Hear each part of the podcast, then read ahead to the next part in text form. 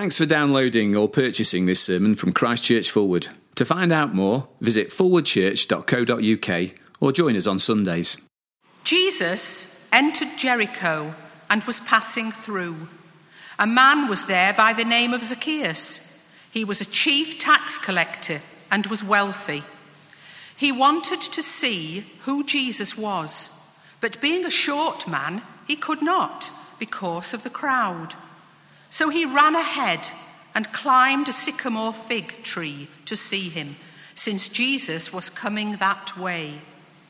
When Jesus reached the spot, he looked up and said to him, Zacchaeus, come down immediately. I must stay at your house today. So he came down at once and welcomed him gladly. All the people saw this and began to mutter, He has gone to be the guest of a sinner. But Zacchaeus stood up and said to the Lord, Look, Lord, here and now I give half my possessions to the poor, and if I have cheated anybody out of anything, I will pay back four times the amount. Jesus said to him, Today salvation has come to this house, because this man too is a son of Abraham. For the Son of Man came to seek and to save what was lost. Well, as we uh, stand, let me pray for us. Our Father, this morning our prayer is simple. In the prayer, in the words of the psalmist, we ask you to open our eyes that we may see wonderful things in your word, and we ask it through Christ our Lord. Amen. Please do sit. Well, let me encourage you, uh, if you'd like to, to turn back uh, in our Bible, in your Bible, to uh, Luke chapter 19 and verses 1 to 10, the reading uh, that Christine read for us just a moment ago. Uh, the actor Michael Caine was quoted in a national newspaper saying a few years back the idea that money doesn't buy happiness is a lie put about by the rich to stop the poor from killing them. It is hard to sympathize with rich people. We write off their complaints by saying they have no idea how the other half lives, or if I had their money, but honestly, our lack of sympathy for the rich is usually driven by jealousy. Who wouldn't want to be rich? To be able to give up work if you chose to? To be able to have whatever you wanted? Not to have a financial worry in the world? How many of us, if we're being honest with ourselves, didn't envy Wayne Rooney when it was reported this week that he'd signed a new contract with Manchester United worth up to £300,000 a week? Yes, you did hear that correctly £300,000 a week. I dare say a few of us reacted with strong comments like, that's obscene or it's immoral. We may have even thrown in a line or two about the starving millions, but deep down, most of us wouldn't mind being in Wayne Rooney's football boots. You see, as we look at the rich and uh, we think they're okay, that they're sorted, in the fantasy world that is our thought life, we imagine that wealth brings a life of ease and, and luxury without a trouble in the world. Too often in our minds, we do buy into the thought that money will solve all our problems and make us happy.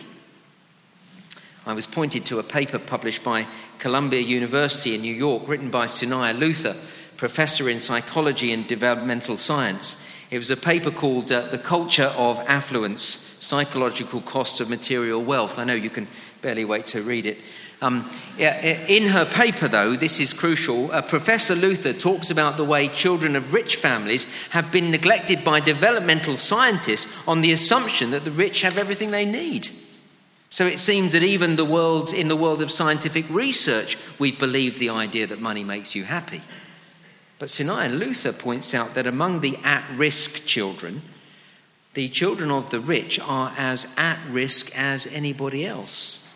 She writes about their sense of isolation, that the children of upper income families are often left alone for several hours a week.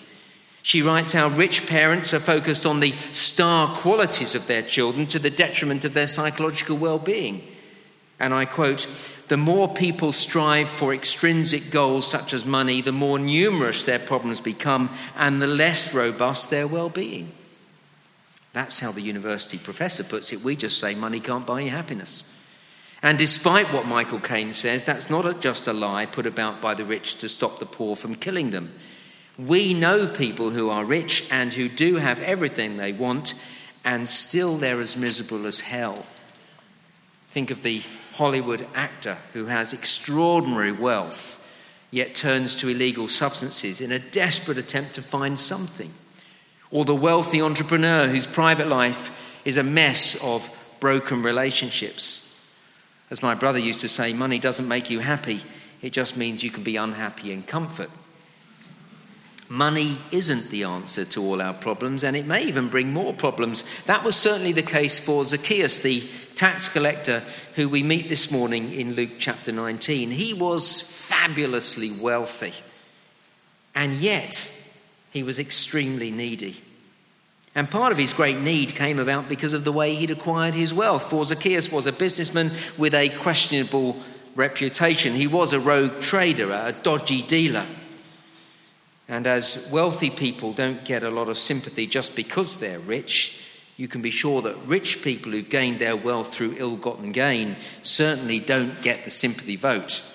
Most of us who like to think of ourselves as normal, respectable, upright citizens, most of us get really irritated by those who've got rich at the expense of others. And so Zacchaeus wouldn't have got any sympathy from anyone around him, and his wealth wouldn't buy him friends.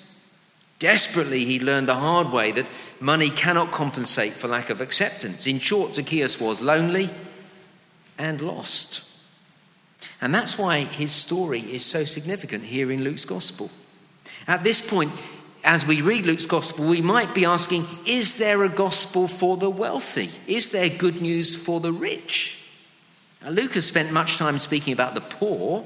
Read through Luke's Gospel, and you're left in no doubt that Jesus is for the poor. But what about the rich?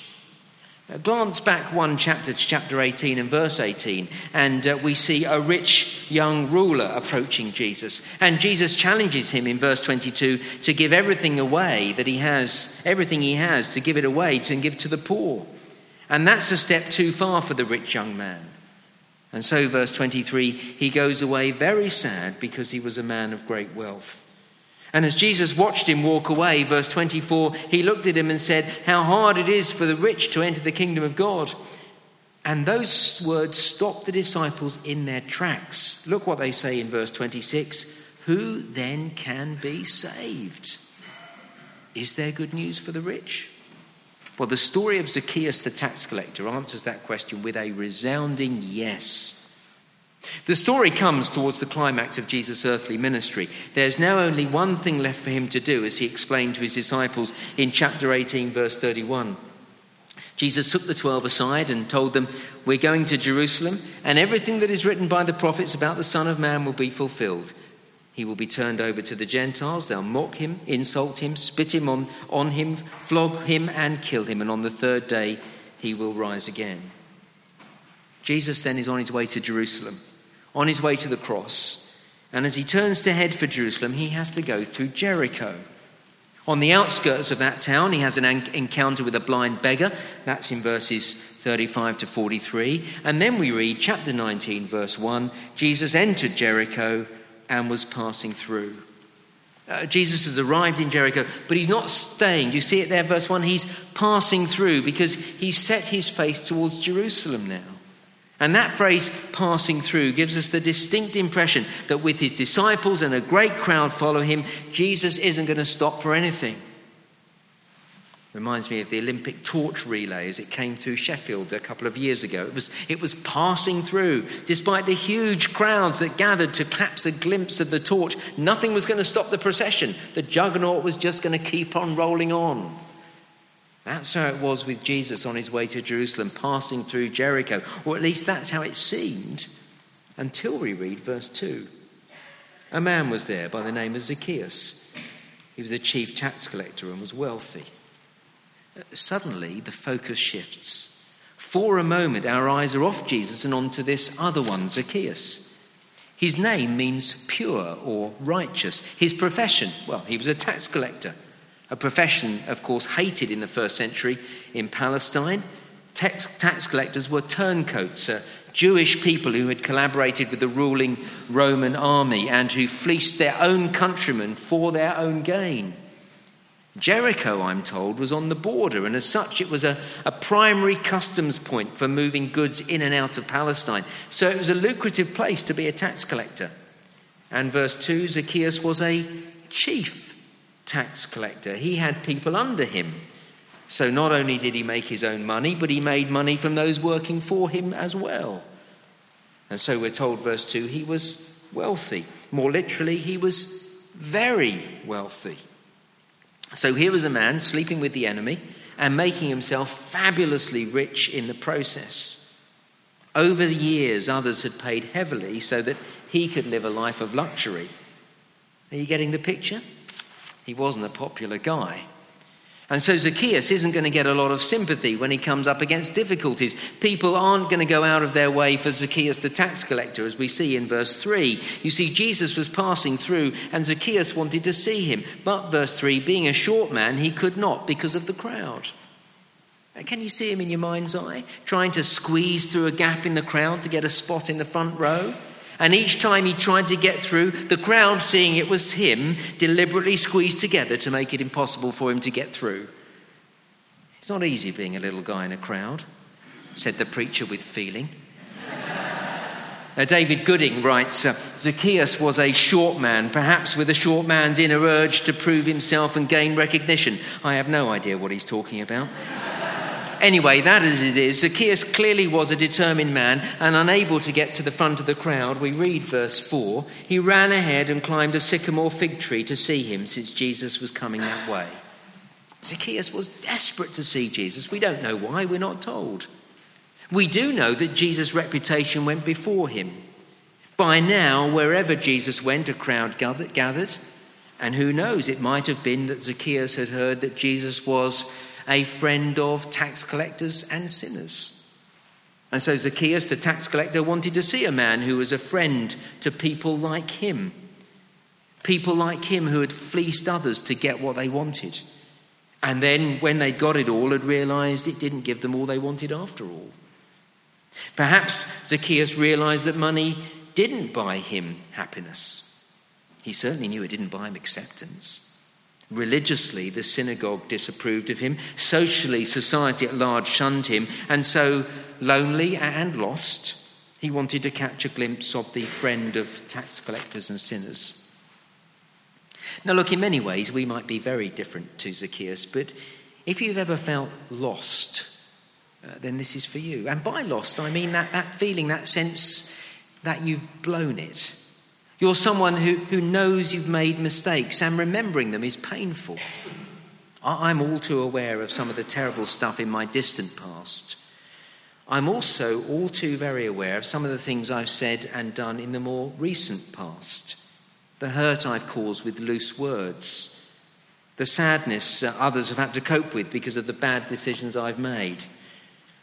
And when I think of those things, I do wonder if anyone would accept me if they really knew me. I genuinely wonder if you'd want me to be your vicar if you really knew the stuff I'd done.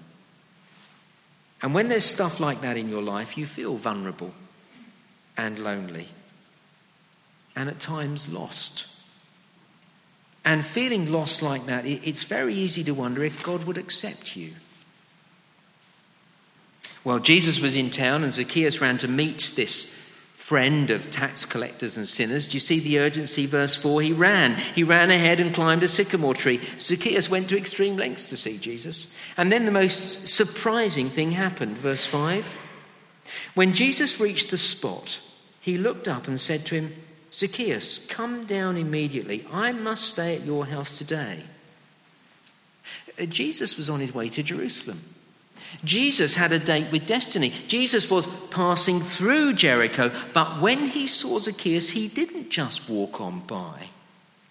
No, he stopped in his tracks. And he stopped because Zacchaeus was exactly the reason Jesus had to pass through Jericho. This was no chance encounter. Because see the punchline in verse 10 Jesus came to seek and save the lost. At first, as we read this, we, we think Zacchaeus is going to extreme lengths to see Jesus, but the truth here is that Jesus was seeking out Zacchaeus. It's the experience of many, many people. I can think of it in my own life when, over 30 years ago now, as a 19 year old, I began to ask questions about life and death and began to take steps to find out about Jesus. At the time, I thought I was seeking him. Now, as I look back and reflect on everything that was happening back then and all that had happened in my life until then, well, now I can see that all along it was Jesus who was seeking me out. And that's exactly what happened here with Zacchaeus. And, exact, and it's exactly what Jesus taught in the parable of the lost sheep at the beginning of chapter 15. Here is the good shepherd looking for the lost, searching for them. And so, seeing Zacchaeus up the tree, verse 5, Jesus said to him, Zacchaeus, come down immediately. It's remarkable. He called him by name. Jesus knew him. As far as we know, they'd never met before, but Jesus knew him. That tells us a lot about Jesus and, and who he is. And as he called his name, the irony shouldn't be lost on us. Zacchaeus, his name means righteous or pure, but a less righteous and pure man you're unlikely to find. It's interesting how names work sometimes, isn't it? When I was a lad, the, the family dentist was Mr. Payne. Uh, the irony wasn't lost on the dentist, so on the board outside the surgery, he was called Mr. Bedford Payne, double barrel name. But my dad knew him from years back and enjoyed telling me that uh, when he became a dentist, he changed his name from Payne to the double barrel Bedford Payne. I was talking about this with my brother this week, and he told me of a friend of his who is now a pastor but was a GP. And uh, when he was a GP, as his name now, he was a Dr. Strain. I reckon he should have been a physio, really, but there we go. My brother also told me that uh, when he'd uh, driven past a high Anglican church fairly recently, on the notice board he saw the vicar was the Reverend Chalice. Now, that still doesn't trump the clergyman whose surname was Christmas, and because he was a high churchman, the congregation called him Father Christmas. Anyway, uh, that's got nothing to do with anything really. Sometimes names work perfectly like that, but with others, the paradox can't be missed.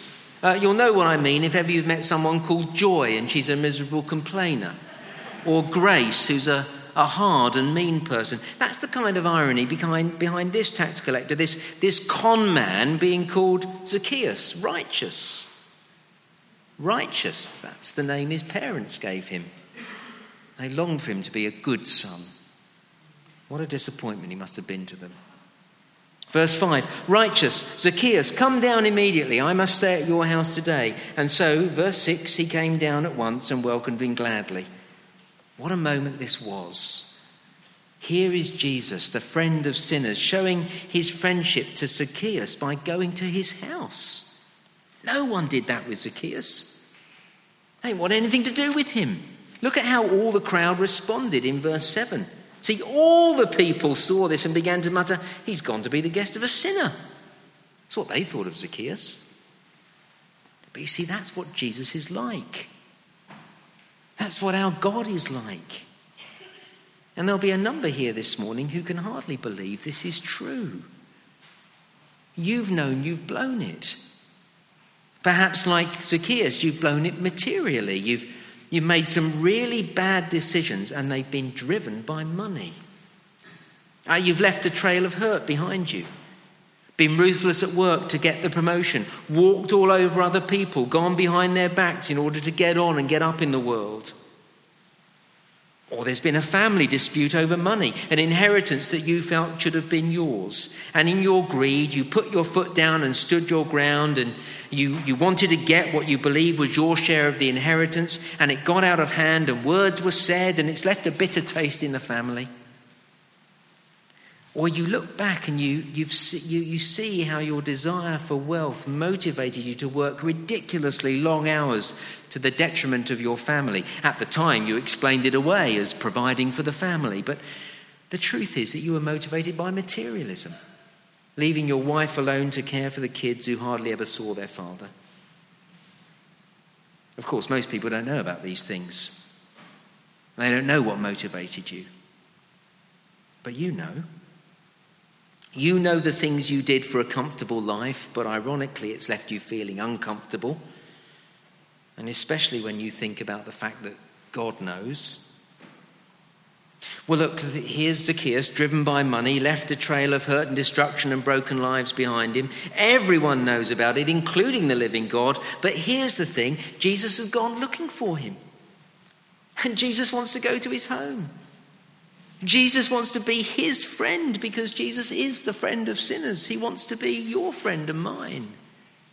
It's what he's going to Jerusalem for, uh, to save sinners like Zacchaeus, like you and me. Chapter 18, verse 32, he's going to die on a cross to take the punishment for your sin and mine. And it's what he's gone to Jericho for, to seek the lost. Verse 10 Jesus came to seek and save the lost. It's a wonderful thing to hear if you're anything like Zacchaeus. And so, verse 6 Zacchaeus came down from the tree and welcomed Jesus gladly. And verse 8 Zacchaeus stood up and said to the Lord, Look, Lord, here and now I give half of my possessions to the poor, and if I've cheated anybody out of anything, I will pay back four times the amount. And Jesus said to him, Today salvation has come to this house, because this man too is the son of Abraham. Listen to how David Gooding describes this. Up on the screen, I think, in just a moment.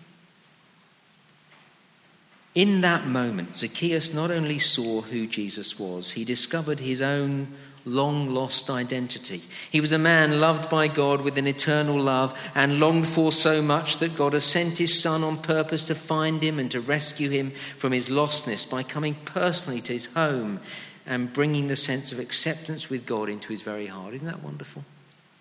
And then see how Gooding goes on. Zacchaeus presently discovered something else. Acceptance with God had given him what he'd sought in vain for years from wealth. The compulsive drive to make money had gone. Indeed, he felt he no longer needed half his wealth and he gave it all away.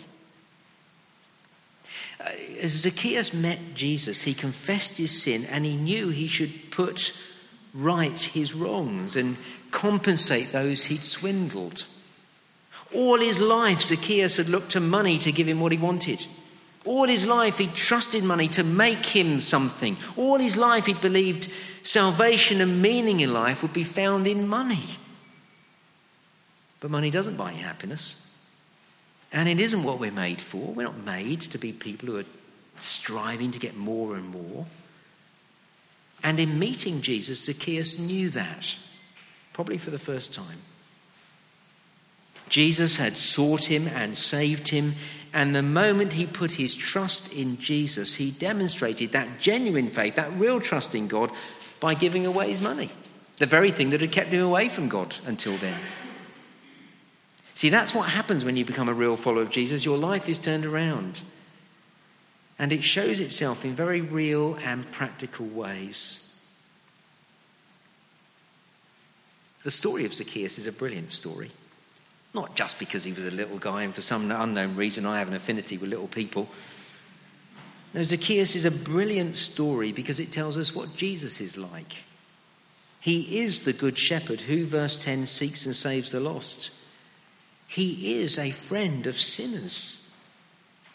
That is brilliant for people like me. And for some of you here this morning, you'll be feeling the relief that Jesus will be a friend of yours as well. Despite all you've done, despite all the rubbish in the past, he could be a friend of yours. So let me ask you, why not become a friend of his today? Uh, this morning, you, you came here to see him, just as Zacchaeus did on that day. You didn't need to climb a tree, but as I've been speaking, it's as if Jesus has sought you out of the crowd. It's as if he's been speaking directly to you, just you. So why don't you become his friend? If you've never done it, or if you're not sure that you have, why not become his friend today, now? If you like to do that, I'm going to pray a prayer. It comes from this little book. And I'll read it for you now so that if you feel this is the prayer you'd like to pray, then when I pray it, you can pray it along. This is how it goes Lord Jesus Christ, I'm sorry for the things I've done wrong in my life. Please forgive me. I now turn from everything which I know is wrong. Thank you that you died on the cross for me so that I could be forgiven and set free. Thank you that you offer me forgiveness and the gift of your Spirit. I now receive that gift. Please come into my life by your Holy Spirit to be with me forever. Thank you, Lord Jesus. Amen.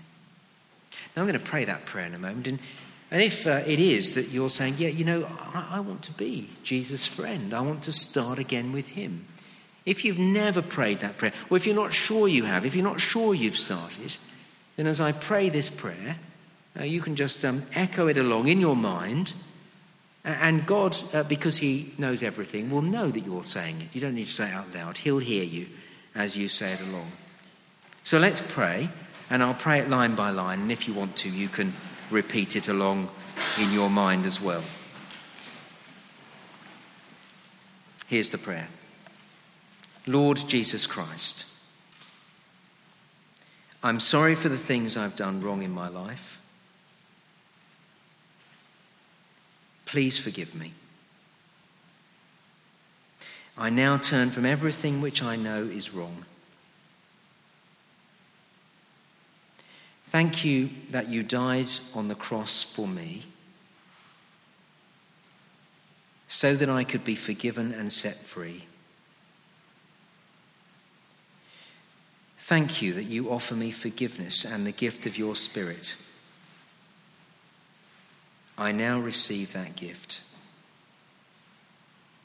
Please come into my life by your Holy Spirit to be with me forever. Thank you, Lord Jesus. Amen. Well, thank you so much for being here. Thank you for listening. And um, if you have just prayed that prayer along with me, uh, then I'd love to give you a copy of the booklet that the prayer is in. And uh, I'll be standing on the door at the end of the service. Uh, just say to me, I prayed that prayer, and you can have one of these. And uh, uh, that will tell you more about what it means to be a friend of Jesus and Him a friend of yours. Well, we uh, inevitably, all of us, have uh, things to confess in view of what we've heard. And so you'll see on the green service order, before we pray, we're going to confess together. Now, I've been challenged this week as I've been reading this. Uh, indeed, I've had to write a check out to someone because I was mean in taking some money from them that I shouldn't have, and I've wanted to put that right. Uh, you too, I'm sure, will have been challenged in one way or another, and now's a good time for us to confess that to God. And maybe I'll just leave a, si- a moment of silence for you to, before we pray this prayer, to think about how you're going to make restitution, how you're going to put things right that are wrong in your life, just as Zacchaeus did, just as I've had to this week. A moment of silence, and then we'll pray this prayer of confession that's on the Greens order of service.